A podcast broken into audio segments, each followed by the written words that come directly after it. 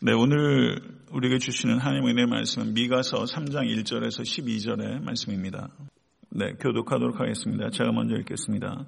내가 또 이르노니 야곱의 우두머리들과 이스라엘 족속의 통치자들아 들으라 정의를 아는 것이 너희의 본분이 아니냐 너희가 선을 미워하고 악을 기뻐하여 내 백성의 가죽을 벗기고 그 뼈에서 살을 뜯어 그들의 살을 먹으며 그 가죽을 벗기며 그 뼈를 꺾어 다지기를 냄비와 솥 가운데서 담을 고기처럼 하는도다. 그때 그들이 여호와께 부르짖을지라도 응답하지 아니하시고 그들의 행위가 악했던 만큼 그들 앞에 얼굴을 가리시리라. 내 백성을 유혹하는 선지자들은 이에 물 것이 있으면 평강을 외치나 그 입에 무엇을 채워주지 아니하는 자에게는 전쟁을 준비하는도다. 이런 선지자에 대해서 여호와께서 이르시되 그러므로 너희가 밤을 만나리니 이상을 보지 못할 것이요 어둠을 만나리니 점치지 못하리라 하셨나니 이 선지자 위에는 해가 져서 낮이 깜깜할 것이라 성견자가 부끄러워하며 술객이 수치를 당하여 다 입술을 가릴 것은 하나님이 응답하지 아니하심이거니와 오직 나는 여호와의 영으로 말미암아 능력과 정의와 용기로 충만해져서 야곱의 허물과 이스라엘의 죄를 그들에게 보이리라. 야곱 족속의 우두머리들과 이스라엘 족속의 통치자들 곧 정의를 미워하고 정직한 것을 굽게 하는 자들아 원하노니 이 말을 들을지어다. 시온을 피로 예루살렘을 죄악으로 건축하는도다. 그들의 우두머리들은 뇌물을 위하여 재판하며 그들의 제사장은 삭을 위하여 교훈하며 그들의 선지자는 돈을 위하여 점을 치면서도 여호와를 의뢰하여 이르기를 여호와께서 우리 중에 계시지 아니하냐 재앙이 우리에게 임하지 아니하리라 하는도다. 이러므로 너희로 말미암아 시온은 갈아엎은 밭이 되고 예루살렘은 무더기가 되고 성전에 사는 수풀의 높은 곳이 되리라. 아멘. 하나님의 말씀입니다. 네, 그 읽으신 바와 같이 미가서 3장 1절부터 12절까지는 정치, 경제, 사회, 군사 그리고 종교적인 그 기득권을 가지고 있는 사람들의 위선과 그들의 폐악질에 대해서 하나님의 엄중한 심판을 경고하고 있는 말씀입니다. 1절을 보시게 되면 야곱의 우두머리들과 이스라엘 족속의 통치자들은 들으라 정의를 아는 것이 너희 본분이 아니냐 이렇게 질문을 던지고 있습니다. 아, 우두머리들과 통치자들의 본분은 무엇입니까? 정의를 아는 것이다 이렇게 말하고 있습니다. 아, 그런데 구절을 보시게 되면 이들이 정의를 아는 것이 아니라 구절 말씀을 보시게 되면 그들이 정의를 미워하였다 이렇게 말하고 있습니다. 반면에 8절을 보시게 되면 미가는 자기 자신은 정의로 충만하다 이렇게 말하고 있습니다. 그러니까 미가서 3장에 정의라는 말이 세 차례 등장하고 있는 것입니다. 그러므로 미가서 3장에서 중요한 주제는 정의라고 할 수 있죠. 그러면 그 정의는 무엇인가 하는 질문을 우리가 던지게 됩니다. 2절 말씀을 보시면 선을 미워하고 악을 기뻐하여 라고 말하고 있습니다. 이것을 불의라고 하는 것입니다. 그렇다면 정의는 이 불의를 뒤집으면 그것이 정의가 될 것입니다. 선을 기뻐하고 악을 미워하는 것이 정입니다.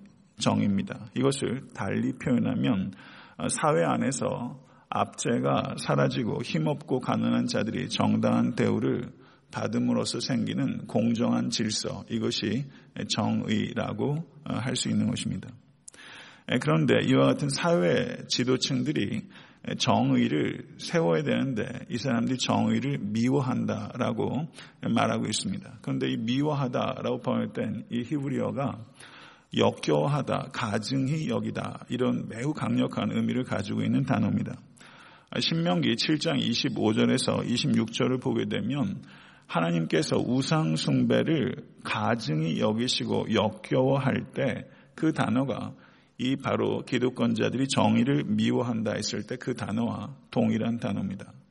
그러니까 사회 기득권층이 정의에 대해서 역겨워하고 있다. 이렇게 말하고 있는 것이죠.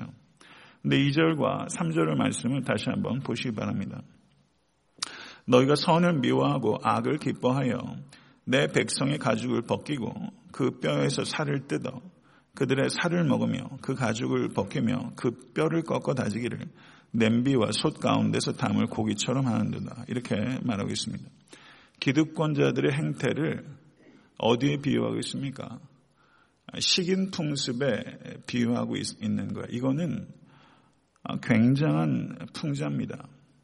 기득권자들이 백성들을 보호하지 않고 백성들을 잡아먹고 있다라고 말하면서 굉장히 강렬한 은유적 언어를 사용하면서 미가가 가지고 있는 이 감정적인 흥분 상태를 여기에 그대로 담고 있는 거예요.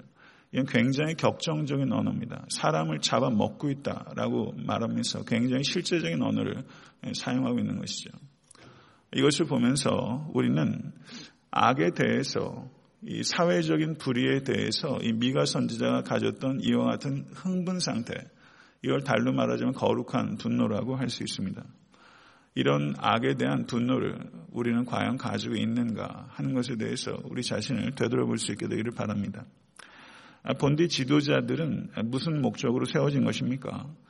백성들의 안위와 번영을 위해서 지도자를 세웁니다. 그런데 이들은 정반대로 행동했습니다. 백성들을 보호하는 것이 아니라 백성들을 잡아먹었습니다. 이와 같이 이들의 뒤집힌 행동에 대해서 하나님께서 그들의 운명을 뒤집으실 것이다. 라고 말씀하신 것입니다. 그리고 그 기득권자들의 운명이 뒤집힐 때가 반드시 오게 될 것이다. 이것을 말씀하고 있습니다. 사절의 말씀을 보시죠. 그때에 기득권자들의 운명이 뒤집히는 때가 온다는 것입니다. 그들이 여호와께 부르짖을지라도 응답하지 아니하시고 그들의 행위가 악했던 만큼 그들 앞에 얼굴을 가리시리라. 이렇게 말씀하고 있습니다. 이와 같은 기득권의 죄악상들이 종교 기득권자들에게도 만연해 있었다는 것을 이야기하는 것이 5절의 말씀이에요. 내 백성을 유혹하는 선지자들은 이에 물 것이 있으면 평강을 외치나 그 이에 무엇을 채워주지 아니하는 자에게는 전쟁을 준비하는듯다 이렇게 말하고 있습니다. 선지자들은 백성들을 바른 길로 인도해야 하는데 이 선지자들이 백성들을 그릇된 길로 미혹하고 있다고 말합니다. 이 얼마나 풍자적인 언어예요. 그 이빨에 물을 것이 있으면 평강으로 백성들을 이야기하고 그 이빨에 물을 것을 주지 않으면 전쟁으로 사람들을 위협한다. 이 타락한 선지자들이 무엇을 이야기합니까? 그들은 하나님께로부터 들은 것을 말하는 것이 아니라 백성들이 지불한 돈에 따라서 말하는 것입니다. 복채에 따라서 말하는 것입니다. 이 선지자들이 점쟁이로 전락한 것입니다. 사랑하는 성도 여러분, 현대 교회에 얼마나 무당과 같은 그 점쟁이 같은 사람들이 많이 있는지 몰라요. 이것이 우리의 현실 아닙니까? 이런 거짓 목자들에 대해서 예레미야 50장 6절은 내 백성은 잃어버린 양떼로다. 그 목자들이 그들을 곁길로 가게 하여 산으로 돌이키게 하였으므로 그들이 산에서 언덕으로 돌아다니며 쉴 것을 잊었도다. 라고 말하고 있습니다. 거짓 목자들이 백성들을 곁길로 인도한다라고 말하고 있는 것이죠. 이 거짓 선지자들에게 하나님께서는 영감과 말씀을 주시지 않습니다. 그들이 아무리 안테나를 높이 세워도 그들은 하늘로부터 수신할 수 있는 것이 없습니다. 그렇기 때문에 그들은 거짓말을 합니다. 6절 말씀을 보시면 그러므로 너희가 밤을 만나리니 이상을 보지 못할 것이요 어둠을 만나리니 점치지 못하리라 라고 말하면서 이와 같은 거짓 선지자들에게 하나도 하나님께서 말씀하시지 않을 것이다 라는 것을 이야기하고 있습니다. 성도 여러분 이와 같은 거짓된 사람들이 항상 범람합니다. 이들은 고도로 훈련된 종교 전문가들입니다. 이들은 굉장한 열심을 냅니다. 그런데 이 고도로 훈련된 종교 전문가들이 내는 열심은 영혼을 위한 열심이 아니라 돈을 위한 열심이라는 것입니다. 저는 제가 오늘 본 말씀에 특별히 무엇을 더하거나 빼거나 하는 것이 아니라 본문에 따라서 그냥 내려가면서 그 의미를 밝히는 정도로 제가 설교하고 있는 것입니다. 성도 여러분, 돈을 사랑한 나머지 거짓 선지자들은 신앙을 장사로 만들어 버렸습니다. 반면에 8절을 보시게 되면 미가는 자신이 어떠한 태도로 소명을 감당하고 있는지를 말하고 있습니다. 8절 말씀을 보시죠. 오직 나는 여호와 영으로 말미암아 능력과 정의와 용기로 충만하여서 야곱의 허물과 이스라엘의 죄를 그들에게 보이리라 라고 말씀하고 있습니다. 오직 나는 하나님의 영으로 충만하다고 말하고 있습니다. 이 미가는 돈에 따라서 말하는 사람이 아니라 하나님의 영에 따라서 말하는 사람이고 하나님의 영으로 말미암아 미가에게는 능력과 정의와 용기가 충만합니다. 성도 여러분, 여호와의 영으로 충만한 권속되실 수 간절히 바랍니다. 이 땅의 많은 교육자들이 하나님의 영으로 충만해서 능력과 정의와 용기로 가득할 수 있길 바랍니다. 그래서 허물과 죄를 담대하게 선포할 수 있어야 됩니다. 지금 한국 사회에서 여러 가지 참 복잡한 일들이 많이 있어요.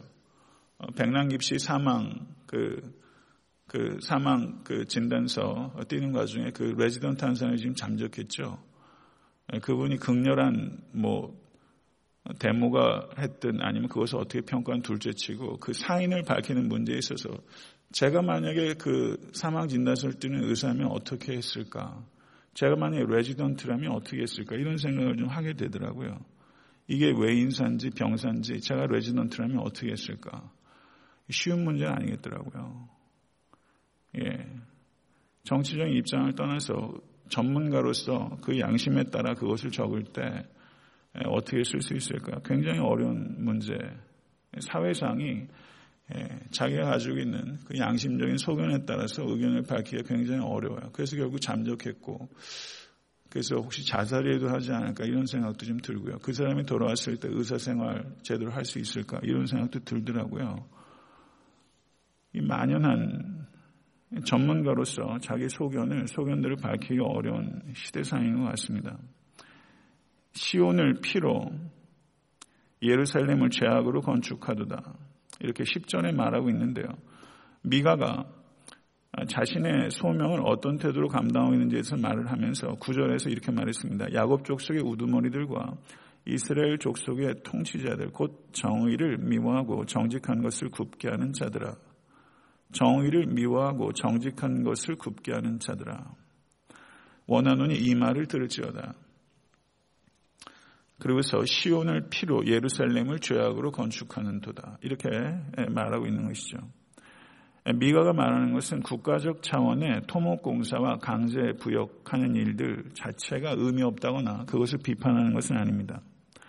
그런데 미가가 말하는 것은 기득권자들과 백성들 가운데서 어리석은 자들은 예루살렘에 웅장하게 자리 잡은 건축물들의 화려한 외관을 보고 도취합니다.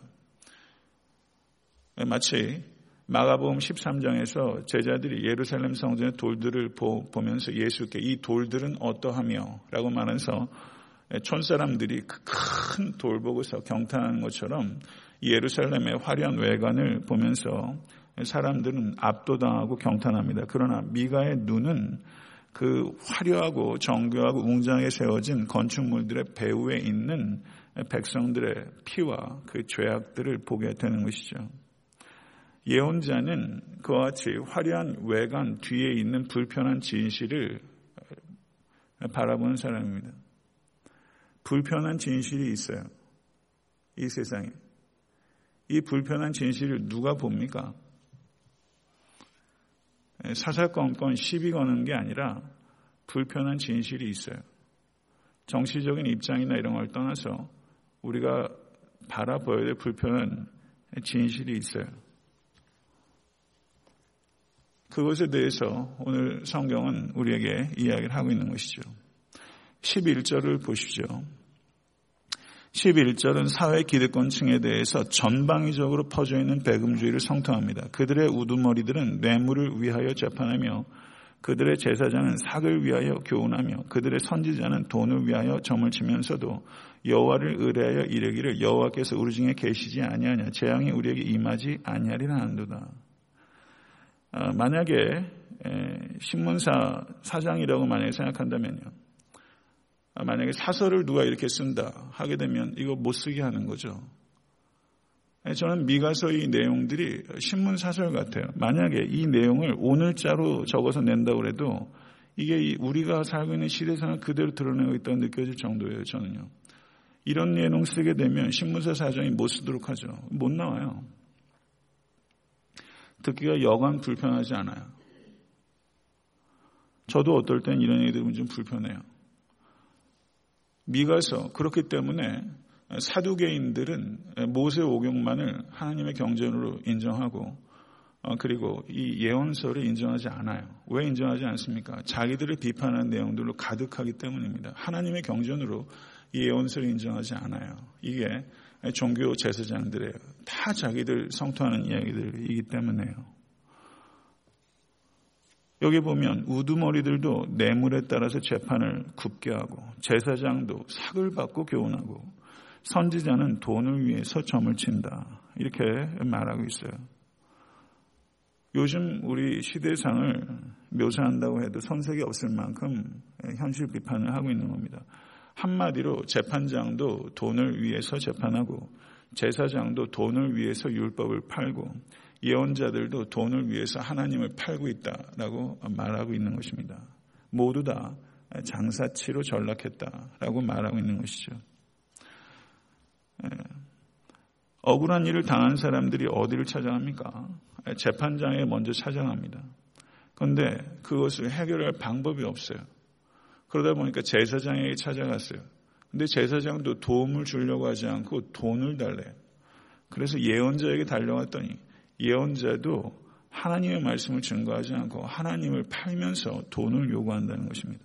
백성들이 갈 곳이 없어요. 이 시대상을 이렇게 미가는 예언하고 있어요.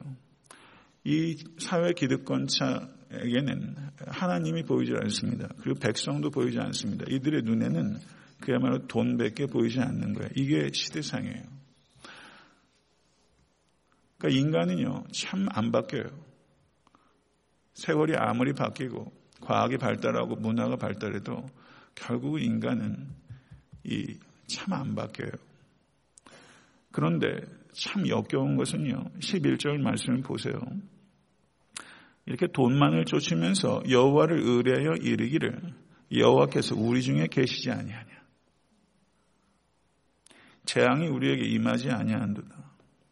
하나님의 공의를 무시하고 약자를 억압하고 약자를 갈취하는 위선자들이 훨씬 더 빈번하게 하나님 이야기를 합니다.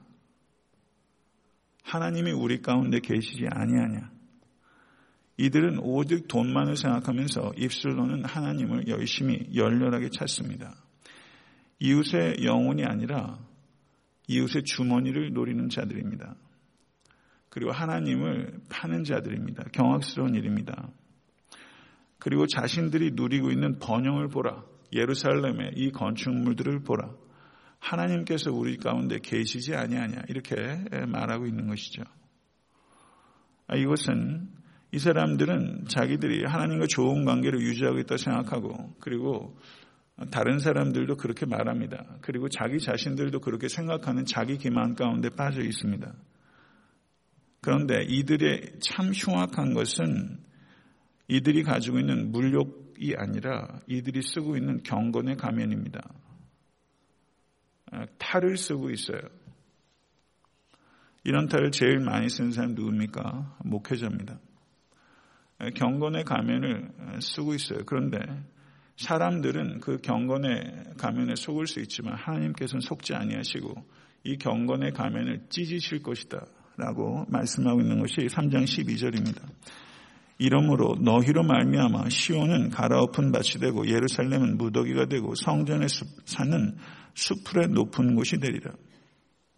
이러므로 너희로 말미암아라고 말하면서 예루살렘 멸망의 직접적인 원인이 불의한 지도자들 너희로 말미암은 것이다. 이렇게 말하면서 예루살렘의 멸망에 대해서 최초로 예언한 선지자가 바로 미가 선지자입니다. 이런 예언을 한다는 게 얼마나 두려운 일이고 가슴 뛰는 이야기고 이런 이야기 지난번에 말씀드렸지만 하고 싶은 사람이 누가 있겠어요? 이런 이야기를 한다는 게 얼마나 많은 고통을 가져다 주는 일입니까? 그래서 이렇게 예언을 했습니다. 이 충격이 얼마나 컸겠습니까? 이걸 듣는 백성들의 충격은 얼마나 컸겠어요? 그래서 미가로부터 약 100년 뒤에 활동했던 예레미야가 이 미가의 이 예언을 다시 인용하는 것이 예레미야 26장 18절의 말씀입니다. 유다의 왕 히스기야 시대에 모레셋 사람 미가가 유다의 모든 백성의 예언하 이르되 만군의 여호와께서 이와 같이 말씀하셨느니라 시온은 바깥이 경작지가 될 것이며 예루살렘은 돌문더기가 되며 이 성전에 사는 산당의 숲과 같이 되리라. 100년 전의 예언을 다시 예레미야가 언급하고 있어요. 그리고 이 예언은 그리고 성취가 됐습니다. 저는 이 말씀을 대하면서 우리가 살고 있는 이 시대상과 사회상과 교회상이 딱 이렇다라고 말하는 것은 다소 지나친 얘기일 수도 있다고 생각합니다. 그러나 우리가 경계하는 것이 필요하다는 것은 누구나 다 인정할 것으로 생각됩니다. 지금 이 시대에 바르게 신앙생활 한다는 것 참 어렵습니다. 아, 이 말씀을 통해서 우리가 생각해야 되는 것은 정의에 대한 것입니다. 세상 사람들이 부담스러워하는 사람들이 있습니다. 그리고 세상에서 도태된 사람이 있고 세상에서부터 버림받은 사람이 있습니다. 갈수록 고도의 경쟁 사회고 이제는 학력 시대도 아니라고 그러잖아요. 학력으로 뚫고 올라갈 수가 없다는 거예요, 이제는요. 그래서 이 사회 비평하는 사람들이 이제 학력 시대가 아니라고 이미 결론을 내더라고요. 이미 금수저, 흑수저, 타고난 대로밖에 안 된다. 공부해가지고 그걸 뚫고 못 들어가는 시대에 진입했다. 이렇게들 많이 얘기하더라고요. 세상에서 낙오되는 사람, 세상에서 이 부담스러워하는 사람, 이 사람들을 과연 교회는 그리고 나는 어떻게 대하고 있는가? 라는 것에 대해서 오늘 본문은 우리에게 질문을 던지고 있다고 생각합니다. 교회가 작은 자들에게 날개가 되고 있는가? 아니면 기득권자들을 감싸고 옹호해주는 전방위 부대처럼 그들을 옹호하는 전위 부대 같은 역할을 하고 있는가. 이렇게 양극단으로 이야기하는 건 지나치게 단순화시키는 거죠. 그런데 세상 사람들이 볼 때 이 교회가 약자들을 보호하고 살피고 있는가 아니면 기득권자들을 옹호하고 있는가 묻게 되면 오히려 후자라고 얘기하는 사람들이 많을 거예요. 다소 억울한 측면이 있고 한국 사회가 그래도 이만큼 유지되고 있는 것은 보이지 않는 곳에서 헌신하는 정말 많은 목회자들과 교회와 성도들의 눈물과 헌신이 분명히 있어요. 지나치게 매스컴에서 교회를 공격하는 측면이 분명히 있지만 분명하게 비판받을 일들이 교회 내에도 만연합니다. 저는 여러분과 저희가 가져야 될 태도는 이런 거라고 생각해요. 섣부르게 교회들에 대해서 비판하는 것 어설픈 일이라고 생각합니다. 저는 다른 교회가 어쩌고저쩌고 하는 거 그건 별로 의미가 없는 일을 생각하고 우리가 어떤 태도를 가지고 이 악하고 어두운 시대 가운데 살아야 할 것인가. 다른 목회자 얘기할 것 없이 나는 어떤 목회자인가. 나는 우리 교회는 지극히 작은 자들을 돌보기 위해서 어떤 생각과 그리고 실천적인 대안들을 만들어 가고 있는가 하는 부분들이 우리에게 중요하다는 것입니다. 예수님을 믿는 것은 단순하게 개인적인 구원의 차원에 국한된 문제는 아닙니다. 사랑하는 성도 여러분, 오늘 본문 말씀은 우리에게 한 사람 한 사람의 소중함에 대해서 이야기를 하고 있습니다. 사람이 소중한 이유는 무엇입니까? 인본주의입니까? 아닙니다. 하나님께서 창조하셨기 때문입니다. 하나님께서 창조하셨습니다. 그리고 성도는 하나님께서 예수 그리스도의 보혈로 재창조된 존재입니다. 그렇기 때문에 우리의 소중함이 있는 것입니다. 그래서 하나님께서 우리, 우리에게 하나님께서 창조하신 한 사람 한 사람을 그 사람이 가지고 있는 지위나 소유나 학식이나 인종이나 여타 문화적 배경과 상관없이 한 사람 한 사람을 소중하고 공평하게 대하시기를 원하고 그리고 그들 각자와 공평한 관계를 맺어가시고 그리고 작은 자를 학대하고 짓밟는 현실에 대해서 우리가 안타깝게 여기고 분노하며 그것을 바로잡기 위해서 우리 각자의 삶의 자리에서 책임 있게 살아가기를 원하십니다. 이것이 하나님의 뜻입니다. 이 일에 우리가 이민자로 살아갑니다. 하루하루 설바이브 하는 것도 사실 벅찹니다. 정의라는 것이 이게 진짜 꿈나 같은 얘기죠. 정의를 생각하면서 살아가는 이민자가 삶이 그렇게 녹록하지 않죠. 그렇지만 성도 여러분, 우리의 삶의 형편이 어떠하든지 이 땅에 공의를 세우는 일에 작은 자를 돌보고 또한 자기 희생적인 삶을 사는 일에 내가 과연 할 수 있는 게 무엇일까 하는 것에 대해서 숙고하시고 그 일을 위해서 삶을 들으실 수 있는 여러분과 제가 될 수 있게 되기를 간절히 축원합니다. 주님 가르쳐 주신 기도로 예배를 마치겠습니다.